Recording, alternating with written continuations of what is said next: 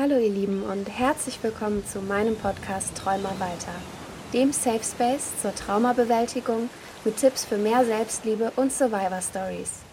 Mein Name ist Katharina und ich begleite euch die kommenden 30 Minuten bei Gesprächen mit spannenden Gästinnen. Viel Spaß beim Hören und Fühlen. Hallo ihr Lieben und herzlich willkommen zu einer neuen Folge Träumer weiter. Und heute tatsächlich mal wieder mit Gästen. Wir hatten ja jetzt eine wirklich lange Zeit, in der ich häufig mit Nana und Kiri gesprochen habe und Shannon hatte Gästinnen da. Heute spreche ich mal wieder mit einer Gästin und zwar mit Angelina. Hi Angelina, schön, dass du da bist. Hallo, ich freue mich auch. Magst du dich mal kurz vorstellen? Genau, ähm, ja, ich bin die Angelina, ich bin 25 Jahre alt, ähm, studiere zurzeit ähm, klinische Psychologie im Master und lebe in Frankfurt am Main. Genau. Sehr spannend. Da bin ich nächste Woche in Frankfurt. Ach, wie schön. Ich spreche nächste Woche auf ähm, einer Messe und bin dann mhm. quasi nur für den Tag in Frankfurt. Das ist eine, eine sehr lange Fahrt, um nur kurz eine halbe Stunde zu sprechen. Ja, das ähm, stimmt. aber ich habe da tatsächlich so ein bisschen Heimatgefühle. Ich habe ja mal in Wiesbaden gelebt und studiert. Mhm. Und mhm. ähm, Frankfurt fühlt sich immer ein bisschen wie zu Hause an, wenn ich da wieder hinfahre. Deswegen freue ich mich schon und erst recht so ein bisschen in der Weihnachtsstimmung, falls es noch ein bisschen schneit. Ähm, wäre das natürlich ja. doppelt so schön. Wir sprechen schön. heute über ein total spannendes Thema, was im Podcast noch gar nicht so richtig behandelt wurde. Und deswegen hattest du mir auch geschrieben, dass du gerne darüber sprechen würdest. Möchtest du mal ein kurzes Intro geben, worüber wir heute sprechen und warum dich das betrifft? Ja, also heute sprechen wir über Dissoziation. Dissoziation ist, ähm, ja, kann man sagen, eine Traumafolgestörung oder ein Symptom, ein Zustand, ähm, der sich aufgrund eines Traumas entwickeln kann. Und ähm, man definiert eine Dissoziation so, dass man, man kennt das vielleicht, im Alltag haben das viele Menschen, dass sie zum Beispiel Tagträume haben, dass man so ein bisschen abdriftet. Und wenn das eben, ich sage jetzt mal, pathologisch wird, äh, dann wird das halt extremer in dem Sinne, dass man, wenn man dissoziiert, wirklich gar nicht mehr so auf seine Umwelt reagieren kann. Ja. Und ähm, wie schon eben erwähnt, ist es eben eine Traumafolgestörung. Das heißt, Betroffene von Traumas haben oft damit zu kämpfen und das Umfeld weiß oft nicht, ähm, damit umzugehen. Und deswegen hatte ich einfach den Wunsch, das mehr in die Öffentlichkeit zu bringen, mehr darüber zu reden. Genau. Und das ist ja quasi dann heute doppelt gemoppelt, weil einerseits bist du selbst betroffen und andererseits studierst du aber auch was in die Richtung. Also du kannst uns ja das auch nochmal professionell äh, betrachtet erklären. Ähm, beschäftigst du dich viel in deinem Studium auch mit Traumata? Ja und nein. Also ich muss da tatsächlich gerade eben, weil ich Betroffene bin und weil ich auch erst während meines Studiums äh, die Traumatherapie angefangen habe, muss ich da natürlich auch immer ein bisschen auf mich selbst aufpassen. Ähm, also quasi, dass ich mir selbst auch die Grenze setze, okay, wie sehr kann ich über Trauma lesen und darüber lernen und mhm. ja, wie viel geht eben nicht, weil mich das dann auch irgendwann triggert. Ja, da muss man immer aufpassen, sage ich mal, aber ich habe zum Beispiel auch meine Bachelorarbeit über ähm, EMDR geschrieben. Das ist eine Form von Traumatherapie. Ähm, also grundsätzlich beschäftige ich mich schon viel damit, würde ich sagen. Ja. Und hilft dir das auch so ein bisschen, dein eigenes Trauma zu verstehen oder auch die Traumafolgestörungen zu verstehen? Auf jeden Fall, ja. Also ich muss, ja, das ist tatsächlich immer so, sobald ich das nicht nur, sage ich mal, psychologisch verstehe, sondern vor allem auch biologisch, was im Gehirn passiert und warum das so passiert, dann kann ich das für mich viel besser einordnen und dann kann ich auch besser damit umgehen. Ja. Verstehe ich total. Ich bin ja auch ein super logischer Mensch. Für mich müssen Sachen Sinn ergeben, damit ich das irgendwie auch akzeptieren kann.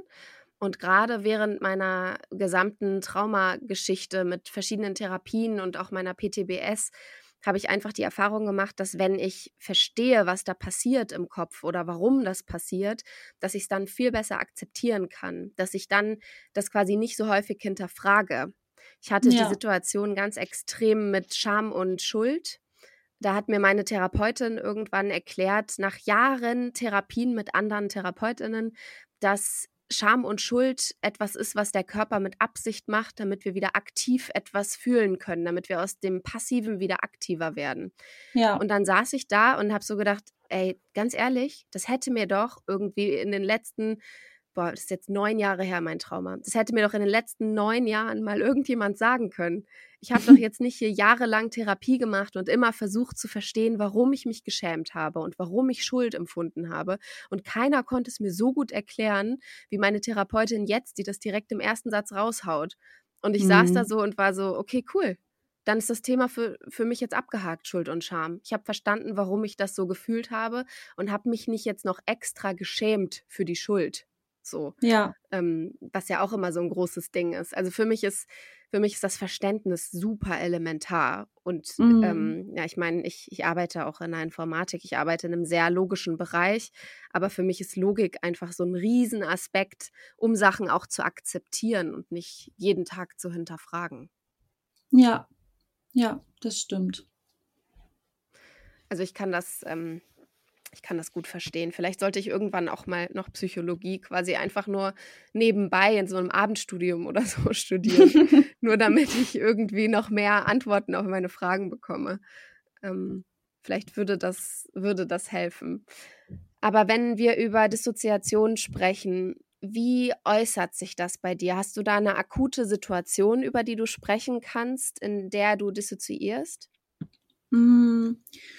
Also meist äh, wird eine Dissoziation ja durch einen Trigger ausgelöst, ähm, so ähnlich wie bei einem Flashback. Ähm, nur dass bei der Dissoziation eben der Unterschied ist, dass man dann so sehr in das Trauma wieder zurückfällt, sozusagen, auch vom Gehirn her, dass das Gehirn wieder denkt, der Zustand ist jetzt wieder da, ähm, dass man wirklich komplett abschaltet. Weil um das Trauma überhaupt zu überleben, hat sich ja ähm, die Persönlichkeit quasi in diesem Moment von einem selbst abgespaltet, damit man das selbst nicht erleben muss. Ja, ich hoffe, das ergibt so Sinn. Voll, voll. Und was ist für dich persönlich so eine Triggersituation? Mm, das kann vieles sein. Ich kann das auch oft gar nicht so genau benennen. Also manchmal ist es zum Beispiel nur ein Haarschnitt bei, ich sag jetzt mal, einer Person, die mich an die, den Haarschnitt des Täters erinnert. Und dann reicht das schon. Dann bin ich schon getriggert und ähm, ich beschreibe das immer so. Für mich fühlt sich das immer an, wie so, ich werde in so einen Sog gezogen. Also quasi, als ob ich so irgendwo reingezogen werde und ich kann da nicht mehr raus. Und ich habe mich auch mit anderen Betroffenen unterhalten, die meinten, bei denen ist das ähnlich. Ja, und wenn ich dann sozusagen da drin bin, dann dann bin ich wie weg. Also ich bekomme eigentlich fast nichts mehr von außen wahr. Man kann mit mir nicht mehr reden. Ich kann auch fast gar nicht mehr sprechen. Ähm, und was dann mein Umfeld, also vor allem mein Partner eben, was er dann meistens macht, ist, dass er mich mit sehr starken Reizen, also zum Beispiel Gerüchen oder ähm, so Akupressurbälle etc., dass er mich so versucht, da wieder rauszuholen, dass ich wieder ja, am Leben teilnehme, weil sonst kann man da auch Stunden verharren in diesem Zustand. Ja. Ja, genau. das finde ich ganz spannend, dass du auch über, über Reize sprichst. Das ist tatsächlich ja Inhalt der Folge, die jetzt gerade live ist, ähm, gewesen. Das haben wir dann mhm. Tools genannt in dem Zusammenhang. Aber ähm, einfach eine, eine Palette an Dingen zu haben, die einen aus so einer Situation wieder rausholt. Und ob es jetzt eine Panikattacke ist oder eine Dissoziation oder einfach ein Moment, wo man auch in irgendwelche Vermeidungsmechanismen rutscht. Also in der Folge mit Nana, wo wir darüber gesprochen haben, ging es auch so ein bisschen um Skinpicking. Wenn man ja. in Situationen gestresst ist und anfängt, irgendwie an, den, an der Haut, an den Fingern zu kauen oder im Gesicht ähm, Sachen aufzukratzen, dass man dann eben ja. auch auf diese Tools zurückgreifen kann. Und ich finde das immer total, also mir gibt das total viel Sicherheit, wenn ich mhm. von verschiedenen Menschen, die ähnliches erlebt haben oder auch ganz andere Sachen erlebt haben, höre, dass sie die gleichen Tools nutzen. Also dass alle sagen, ich lenke dann meine Reize ab. Ich ähm, höre Musik oder ich beiße ja. eine Zitrone oder ich nehme so einen ähm, so einen Igelball in meine Hand und roll den oder so. Also alles, was unsere unsere ähm, unsere verschiedenen ähm, oh Gott, ich bin so ich verliere meine Wörter, seit ich schwanger bin. Es ist gruselig. Ähm, was unsere verschiedenen äh, Möglichkeiten quasi was aufzunehmen ähm, ablenkt. Und das macht mich irgendwie immer froh, das schon zu kennen. Also hättest du jetzt was ganz anderes gesagt, dann hätte ich gedacht, oh Gott, ich habe was verpasst die letzten neun Jahre, ähm, was es mir hätte leichter machen können. Aber so ist es wieder so, oh, ja, okay, Angelina nutzt auch Tools, das nutze ich ja. auch schon. Es ist alles gut irgendwie. Also es gibt mir eine totale Sicherheit, das ähm, zu hören. Ja, also Tools sind super wichtig. Ähm, dafür ist die Therapie ja auch äh, zu einem Großteil da, damit man eben diese Tools erlernt. Und ähm, ich empfehle Betroffenen auch immer, dass sie sich vielleicht so ein so ein Toolkit holen, also zum Beispiel so ein Beutel und dass da dann ganz viele Sachen sind, die eben so reizbar sind, dass sie einen aus einer Situation wieder rausholen können. Ne? Also mit, ich weiß es nicht, Lavendelöl vielleicht und dann hier nochmal ein Öl und dann, wie ich eben gesagt habe, Akupressurbälle, sowas halt, ne? Ähm, Voll. Das hast ja. du mega gut beschrieben, ob es jetzt ein Beutel ist oder so eine kleine Schatulle, so eine Schachtel oder so. Alles, was einen irgendwie ablenken kann. Und da kann auch jeder ganz ähm, persönlich rausfinden, was da hilft. Also ich meine, es gibt ja. sicher auch Menschen, die sagen, oh, Lavendel kann ich gar nicht riechen und die wollen dann ja. irgendwie ähm, Zitronengras oder so lieber. Mhm. Ähm, oder ich habe, ähm, das habe ich auch in der letzten Folge erzählt, mir einen Edelstein bestellt, einen Bergkristall. Der ist ganz rund und weich und der ist ähm, durchsichtig von der Farbe und der ist aber ja anfangs sehr kalt. Und ich habe den in meiner Jackentasche und immer, mhm. wenn ich mhm. irgendwo unterwegs bin und mich stresst was, dann mache ich das schon unterbewusst, dass ich in die Tasche greife, den Stein in die Hand nehme und anfangs ist er sehr kalt und nach ein paar Sekunden hat er sich an meine Körpertemperatur angepasst. Und das mhm. ist so was, worauf ich mich dann einfach fokussiere. Also dann ja. fokussiere ich mich auf den Temperaturunterschied dieses Steins. Und ich glaube, dass ähm, das sehr wichtig ist, dass da jeder Mensch irgendwie so eine eigene Toolbox hat oder einen Beutel oder bei mir ist es halt ja. halt Jackentasche, wo solche Sachen dann drin sind, ähm, um sich einfach aus solchen Situationen rauszuholen. Auch wenn man keine Dissoziationen hat oder keine Panikattacken hat. Aber ich glaube, wir alle sind mal genau. irgendwann gestresst, stehen ja. in der Bahn, es ist viel los, es wird gedrängelt und dann einfach eine Möglichkeit zu haben, sich so ein bisschen selber zu entspannen und zu regulieren. Ich glaube, das ist ähm, ganz notwendig und wichtig. Ja, also, wie ich ja auch am Anfang gesagt habe, es ist ja tatsächlich so, dass jeder Mensch eigentlich dissoziiert. Äh, also als Beispiel jetzt im Tagtraum. Das ist quasi eine sehr, sehr leichte Form einer Dissoziation, die wir alle als Menschen kennen. Ähm, nur eben, wie schon erwähnt, durch Traumas äh, können diese Dissoziationen dann eben sehr stark werden. Und dann ist es oft auch der Fall, bei mir war das auch schon so, dass ähm, starke Reize oft dann auch nicht mehr ausreichen. Also ich hatte das zum Beispiel öfters schon so, dass mein Freund mir Essig unter die Nase gehalten hat oder Nagellackentferner mhm. und ähm, das wirklich minutenlang und ich habe mich überhaupt nicht geregt. Also normalerweise würde man ja darauf reagieren und bei mir ist nichts passiert, weil ich eben in diesem Moment so abgespalten war von mir selbst, dass ich da gar nicht drauf reagieren konnte. Ja, ähm, aber das sind, sage ich jetzt mal, das ist dann wirklich eine sehr schwere Form und dann ist es auch gut, wenn man dann in Therapie ist. Und ja, genau.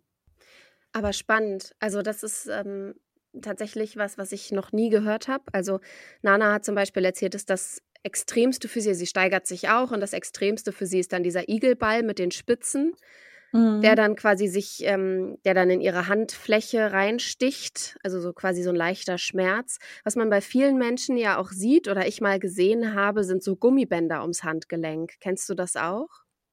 Ja, ähm, ich bin tatsächlich umgestiegen. Ich habe so ein Armband, ähm, das trage ich immer und das hat ganz viele Anhänger, so unterschiedliche, mhm. also mal Federn ja. und äh, mal wieder Kugeln. Und ich habe gemerkt, dass in Stresssituationen, ähm, wenn ich dann damit so rumhantiere sozusagen, dann beruhigt mhm. mich das, weil ich mich dann eben darauf konzentriere. Genau. Ja. Also genau. Ich kenne das mit dem Gummiband und ähm, ja, ich bin halt dann auf dieses Armband umgestiegen. Ja. Ja. Genau. Ja, das, das ist tatsächlich was, was ich auch ähm, häufiger, ich arbeite ja viel mit Kindern, ähm, bei Kindern mit ADHS sehe. Die haben ähm, auch so, so Armbänder, so Ringe mit so kleinen Kügelchen, ähm, wo sie die Kügelchen so drehen können am Ring. Mhm. Oder am ja. Armband. Und das ist ja dann quasi auch einfach ein Weg, um damit umzugehen. Das finde ich total schön, dass das mittlerweile so angekommen ist und dass das mittlerweile so vielen Menschen so weiterhilft. Was mich jetzt aber noch interessiert, es gibt ja quasi, es gibt ja die in Anführungszeichen negative Form, also Dissoziation, wenn man sich so aus dem Körper löst, aber es gibt das ja auch in positiv und mit Absicht. Also du kannst ja auch mit Absicht in einer Situation, die du nicht gut findest, die dir nicht gefällt, quasi aus deinem Körper austreten, mhm. um dich wohler zu fühlen. Also gar nicht mal jetzt auf traumatische Situationen bezogen, sondern zum Beispiel jemand hat sehr große Angst äh, vom Zahnarzt und liegt dann dort auf dem Stuhl ähm, und dissoziiert dann quasi mit Absicht. Mhm. Weißt du, wie ich das meine? so ja. Stille auf der anderen Seite. ich, ich verstehe es. Ich habe mir nur tatsächlich noch gar nicht so viele Gedanken darüber gemacht. Wahrscheinlich auch, ja. weil ich eben immer viel in Kontakt mit Betroffenen bin und da gibt es halt leider mhm ich sage mal nur die negativen Beispiele. Ne? Also ja. ich meine, wenn man das im Alltag als gesunder Mensch schafft, ähm, bewusst zu dissoziieren und um damit quasi mhm. sein Leben einfacher zu gestalten, dann ist das ja ein super Skill. Also finde ich jetzt ist an sich nicht daran, nichts daran ja. auszusetzen, solange man das nicht äh, in zu hoher Frequenz macht. Ja, also wenn man etwas ja. zu viel macht, dann ist es auf Dauer meistens schlecht. Voll. Genau. Das ja. ist ja auch bei vielen Menschen, die ein Trauma erlebt haben, also gerade bei Kindern ähm, gibt es ja häufig auch die, ähm, diesen Modus, dass sie eben mit Absicht dissoziieren aus Situationen, die traumatisch genau. sind. Also genau. Also Kinder, die Missbrauch erleben, die dann eben quasi immer während des Missbrauchs dissoziieren.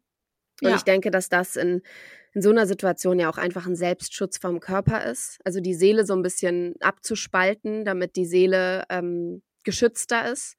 Genau. Ähm, und gleichzeitig glaube ich, wenn man sich das so ein bisschen zu eigen machen kann ähm, und in Situationen, die einem nicht gut tun, wo man aber einfach durch muss. Also ich beschäftige mich gerade extrem ähm, mit der Geburt, obviously, ja. ähm, und denke auch darüber nach, wie ich da irgendwie so ein bisschen mit der Seele rauskomme, weil es auch einfach krass traumatisierend sein kann. Ähm, und ich glaube, wenn man das erlernt, egal wie, also ob es jetzt durch Meditationen ist oder ob durch Hypnose, ähm, dann kann das schon auch ein richtiger Skill werden, wenn man das quasi umleitet. Ja, nee, da gebe ich dir recht, auf jeden Fall. Ähm, lustigerweise, meine Therapeutin hatte mir mal erzählt ähm, von einer Frau oder beziehungsweise mehrere Frauen, von denen sie weiß, ähm, die halt dissoziieren aufgrund von ähm, Traumas und die dann während der Geburt quasi ab dem Unterleib diesen kompletten Körperteil abspalten konnten und somit ihr Kind äh, ausgetragen haben, aber sie haben es quasi gar nicht gespürt. Und das fand ich extrem interessant, ja. dass das überhaupt möglich ist. Aber meine Therapeutin meinte, mhm. ja, das ist möglich. Ja. Ähm, also ich sage jetzt nicht, dass du das lernen sollst, um Gottes Willen, aber ähm, dass man sich das halt besser vorstellen kann, ne, dass sogar sowas möglich ja. ist. Ja. Voll, genau. genau. Das sowas meine ich nämlich auch. Mir wurde erzählt, dass es eben dieses Hypnobirthing gibt, wo du ähm, eben dich selbst in eine Hypnose versetzt und dadurch mhm. gar nicht mehr so richtig mitkriegst, was du, was du körperlich spürst und dann eben mhm. diese wunderbare, ist auch wieder so romantisiert, diese wunderbare Erfahrung der Geburt halt einfach komplett machen kannst. Ähm, aber gleichzeitig ähm, glaube ich auch häufig an solche Sachen nicht. Und man muss ja irgendwie an Hypnose auch glauben, um, um dann einen Erfolg zu erzielen. Aber ich finde das trotzdem sehr spannend und habe mich jetzt die letzten Tage damit beschäftigt, dass es, ähm, das war so ein TikTok-Trend. Da haben Frauen hauptsächlich, also Menschen, die Kinder bekommen, aber hauptsächlich Frauen, ihre Hände für 60 Sekunden in Eiswürfel gesteckt und sollten die quasi mhm. 60 Sekunden in der Hand halten, die Eiswürfel. Und ähm, dann wurde eben daran getestet. Also es haben viele äh, Menschen gemacht, die nicht schwanger sind und viele Menschen, die schwanger sind. Und bei schwangeren Menschen kam eben raus, dass die durch diesen Willen, da durchzukommen, das häufig 60 Sekunden geschafft haben und Menschen, die nicht schwanger sind, also häufig Männer, mhm. ähm, einfach sofort abgebrochen haben. Nach ein paar ja. Sekunden, weil sie gesagt haben, es tut weh, ich mag das nicht, ich will das nicht. Und die schwangeren Frauen haben halt einfach gemerkt, okay, ich muss da jetzt durch und das ist quasi so eine Übung. Also wenn man das regelmäßig macht, 60 Sekunden dieses Eis in den Händen hält, dann mhm. ähm, kann man sich auf die Geburt vorbereiten, weil es letztendlich nichts anderes ist als eine Willensstärke, da Ja. irgendwie durchzukommen.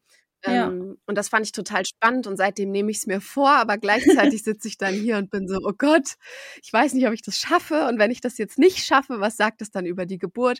Naja, da bin ich auch wieder so sehr Ja. verkopft. Ich brauche da Ja. auch wieder was, was Logisches zu. Aber das ist letztendlich ja auch ähm, die, ähm, die Sinne abzulenken, weil durch diese Kälte, es tut weh, es ist kalt, musst du ja quasi dann anders deine Sinne ablenken, um da durchzukommen. Genau. Vielleicht ist das generell einfach ein gutes Training.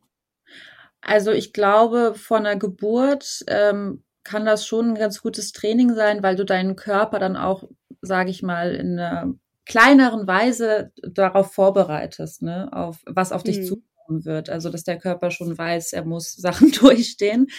Ähm, Ja, ja, so. Also ich würde jetzt nicht, also ich finde es ganz gut, tatsächlich die Idee. Ja. Ich probiere es mal. Ich weigere mich gerade noch ein bisschen. Du hattest Ich eben werde- ich- über, ja? Nein, was Nee, wolltest sag du ruhig. sagen? Okay. Nee, ich, ähm, weil du hattest eben über Kinder gesprochen, also ähm, Mhm. Kinder, die Traumas erfahren und Genau. dann, ähm, genau, dann spaltet das Gehirn die Erfahrung ab, damit Ja. die Kinder das besser aushalten können. Ne? Ähm, Mhm. Und das hast du bestimmt auch schon gehört, die dissoziative Identitätsstörung. Das ist ja, ähm, wenn man quasi mehrere Persönlichkeiten in einer Person Ja, ist. Genau. Und ähm, das ist, also die Ursache dafür ist oft Missbrauch in der Kindheit, weil eben dadurch, dass man, dass einem das immer und immer wieder passiert ist und man immer und immer wieder sich voneinander abspalten musste, man dann Mhm. mit der Zeit so viele Persönlichkeiten entwickelt, dass die irgendwann deine eigene Persönlichkeit übernehmen. Also ich hoffe, das macht Sinn so. Ja. Ja. Genau. Toll. Und, ähm, Ich finde das total spannend, wenn du dir überlegst, was der Körper und auch der Geist Ja. so sich, also wie das dann quasi einander bedingt. Also das Kind muss in der Situation sich abspalten von der Situation und dadurch entstehen neue Persönlichkeiten und die Ja. wollen ja irgendwie auch alle gehört werden, dann so im Genau. Laufe des Lebens und der Therapien wahrscheinlich auch.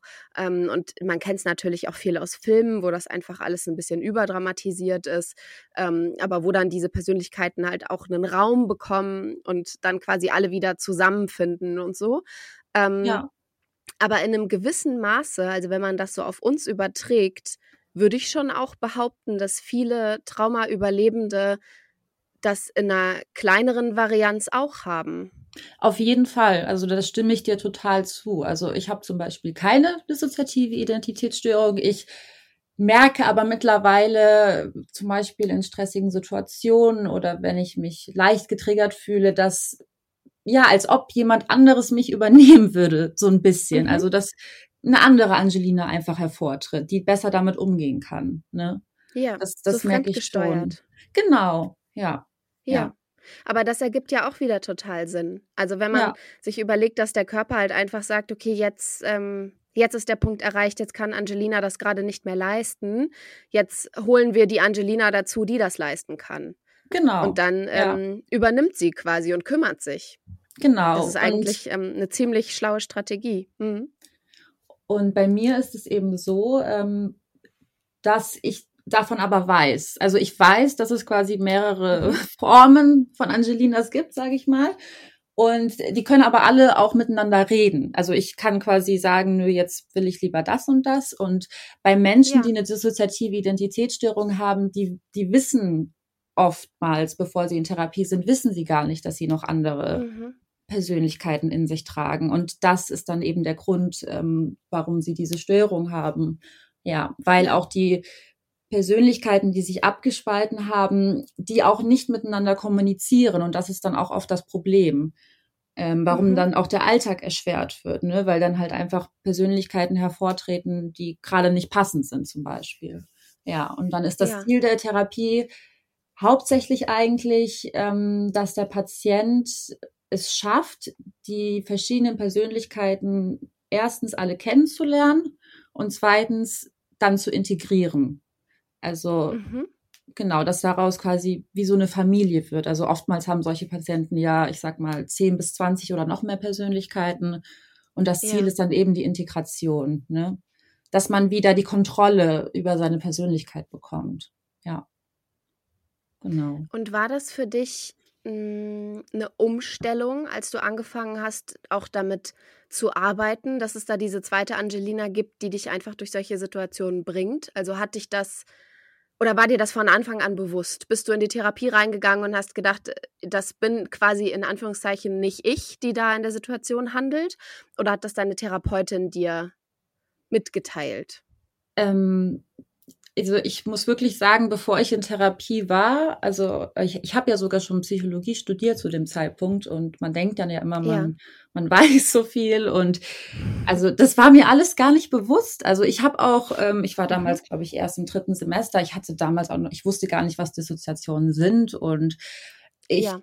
ich, ich habe, wie ich dir gesagt habe, ich habe mich oft fremdgesteuert gefühlt, aber ich wusste gar nicht, mhm. also ich wusste auch gar nicht, ist das überhaupt real? Gibt es das wirklich? Also kann das überhaupt ja. sein? Oder bilde ich mir das nur ein? Also man denkt ja auch oft, dass mhm. man sich vieles nur einbildet. Und ähm, ich habe auch viele Bücher gelesen, was mir auch geholfen hat, natürlich. Ähm, aber ja, ich würde mal sagen, ein Zusammenspiel aus Therapie, Studium und eigene Bildung, ja. Genau. Und hat dir das dann eine Art Sicherheit gegeben, das zu verstehen? Total, total. Also wie ich ja auch am Anfang schon gesagt habe, ähm, ich interessiere mich auch immer sehr für das Gehirn. Mhm.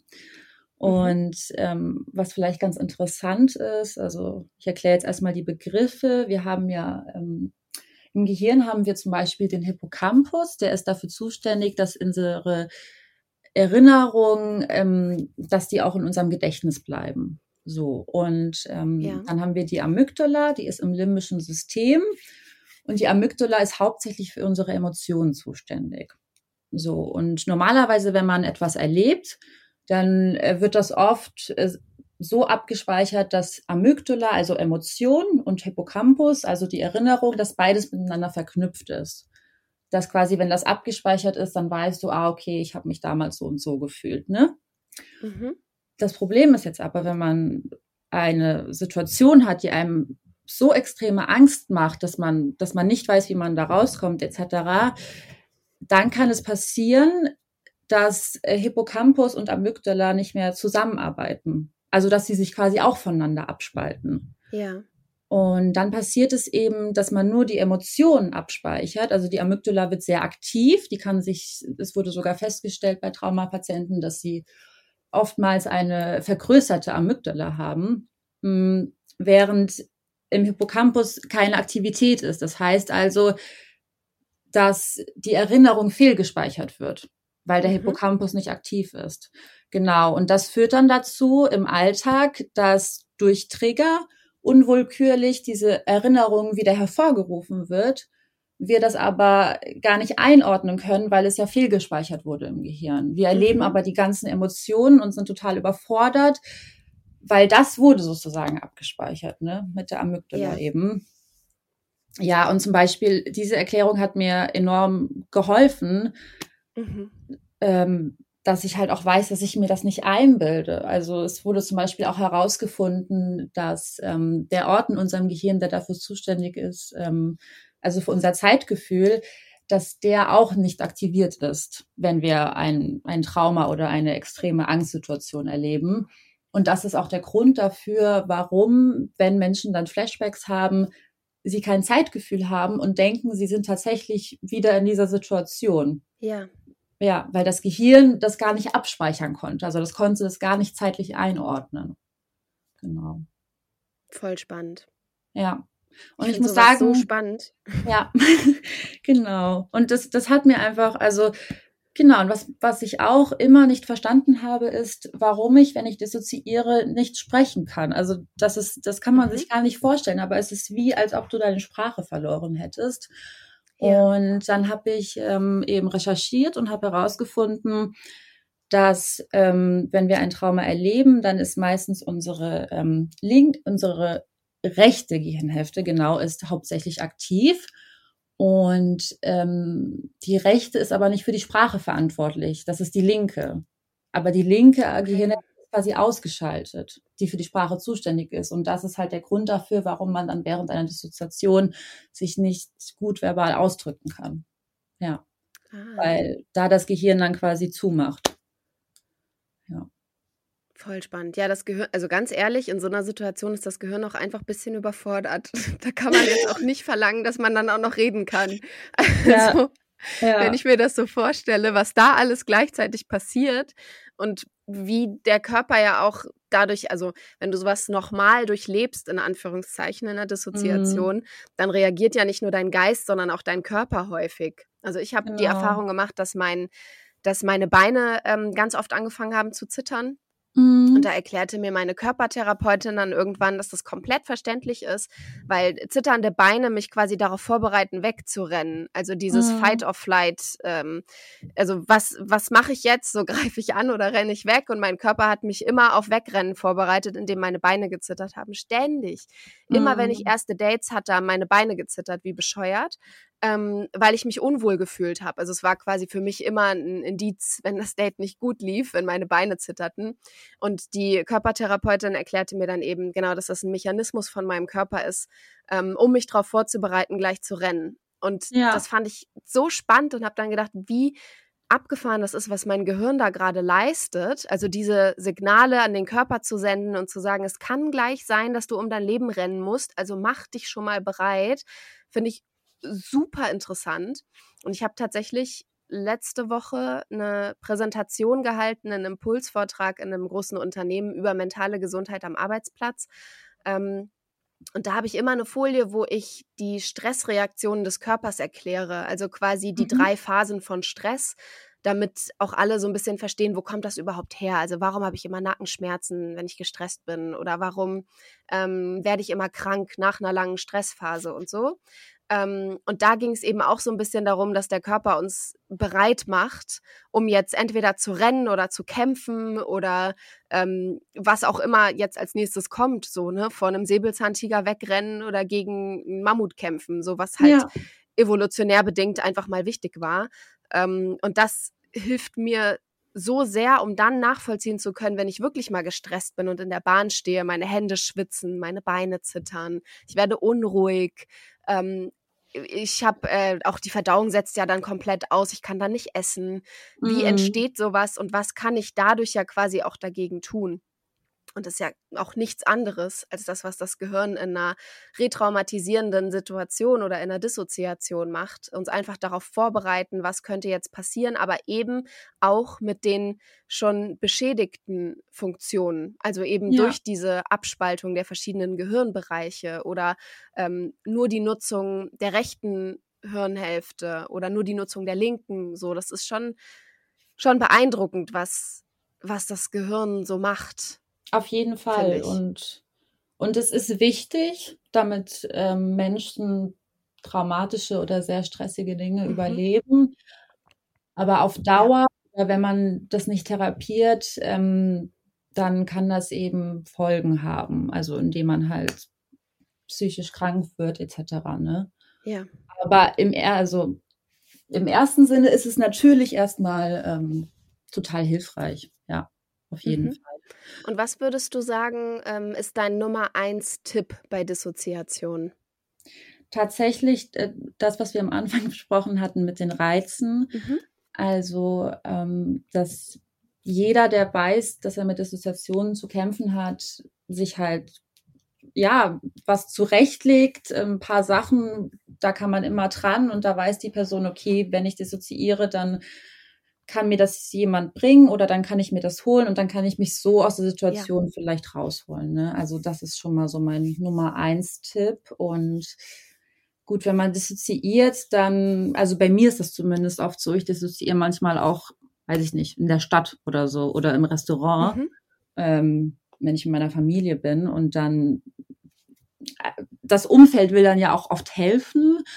Und ja. da muss man tatsächlich vorsichtig sein, ähm, weil ich habe das schon erlebt. Also bei mir ist das nicht so stark, aber ich kenne andere Betroffene, wenn die dissoziieren, dann soll man die nicht anfassen, weil das für die dann auch, also das kann für die ein Trigger sein, was ja auch irgendwo verständlich ist, ne? dass dann eine Berührung ja, einfach zu viel ist in diesem Moment.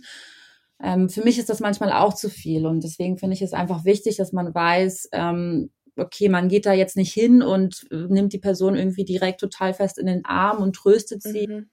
weil die Person kann das eh gar nicht so wahrnehmen und am Ende stresst sie das nur noch mehr. Ja. Ja. Genau, deswegen. Das ist auch total individuell. Ich glaube, dass das ja. wie, wie jeder Bereich halt einfach auch viel mit Kommunikation zu tun hat. Ja. Und dass wir als Betroffene auch die Menschen, die mit uns sind, vorher informieren damit ja. es keine Situation gibt, die halt einfach noch triggernder ist, dass wir schon vorher sagen, mir hilft Nähe oder mir hilft Nähe nicht, ähm, genau. mir hilft aber das oder wie dein Partner eben auch weiß, wenn gar nichts mehr geht, ähm, dir Essig unter die Nase zu halten, dadurch ist er ja quasi auch gebrieft und das gibt dir ja auch eine gewisse Sicherheit, dass du genau. in, in einer sicheren Umgebung dissoziieren kannst und dass du nicht das Gefühl hast, ähm, keiner weiß jetzt, was mit dir anzufangen und du kannst dir aber auch nicht helfen. Ähm, ja. Das stresst ja nur noch umso mehr. Ja, ja, das stimmt, genau. Und was vielleicht auch noch ein Tipp ist, wobei ähm, da, da muss man natürlich auch gucken, ob man das überhaupt kann. Das ist ja auch bei jedem unterschiedlich. Ähm, und zwar habe ich festgestellt, dass oft, bevor ich dissoziiere, kann ich, habe ich noch so ein ganz, ganz kurzes Zeitfenster, wo ich das noch irgendwie beeinflussen kann. Das heißt, wenn ich merke, oh, ich habe noch dieses Zeitfenster, dann fange ich zum Beispiel an, den Raum, in dem ich gerade stehe, zu beschreiben. Also zum Beispiel, weiß ich nicht, da steht ein Tisch und der ist braun und da steht, weiß ich nicht, die Jacke und didede. Also, dass ich halt etwas tue, mich ablenke, damit ich nicht in die Dissoziation abdrifte. Ja. ja. Aber deswegen sage ich halt, deswegen sage ich das mit Vorsicht. Ähm, bei vielen Patienten ist es eben so, dass sie gar nicht mehr dieses Zeitfenster haben. Ja. Also dann können die auch nichts mehr davor tun. Aber, aber wenn man ja. das weiß, wenn man irgendwie merkt, oh Gott, da passiert jetzt was, dann ist, dann ist es wirklich wichtig, dass man, dass man da noch versucht zu handeln, sich irgendwie da rauszuholen, auch mit Reizen. Ja. Genau. Ja, voll. Äh, super spannender Punkt und generell auch eine ganz, ganz spannende und informative Folge. Ähm, ich danke dir vielmals für dein, für dein Wissen und deine privaten Erfahrungen, ähm, für dieses super wichtige Thema, was einfach noch viel mehr gehört werden muss. Ähm, und in dem Sinne, meine lieben HörerInnen, wünsche ich euch ein ganz schönes Wochenende. Und ähm, ihr seid es gewohnt. Ich werde Angelina verlinken unter der Folge. Und ähm, wenn ihr noch Fragen habt, Angelina, dürfen dir die HörerInnen Fragen schicken? Ja, auf jeden Fall. Super. Dann danke ich dir ganz herzlich. Danke und, auch. Ähm, ich freue mich sehr, für so ein, ein wichtiges Thema Raum gefunden zu haben. Und euch, lieben HörerInnen, wir hören uns nächsten Monat wieder. Bis dahin. Hm.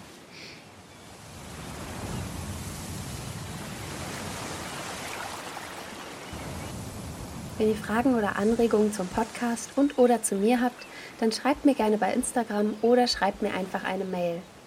Ich freue mich auf die kommende Woche mit euch. Und nun würde ich ganz gerne mit euch eine Minute lang meditieren oder eine Minute lang nur den Wellen lauschen, eine Minute lang ganz bei euch sein, meinetwegen auch eine Minute lang an die nächste Wand starren.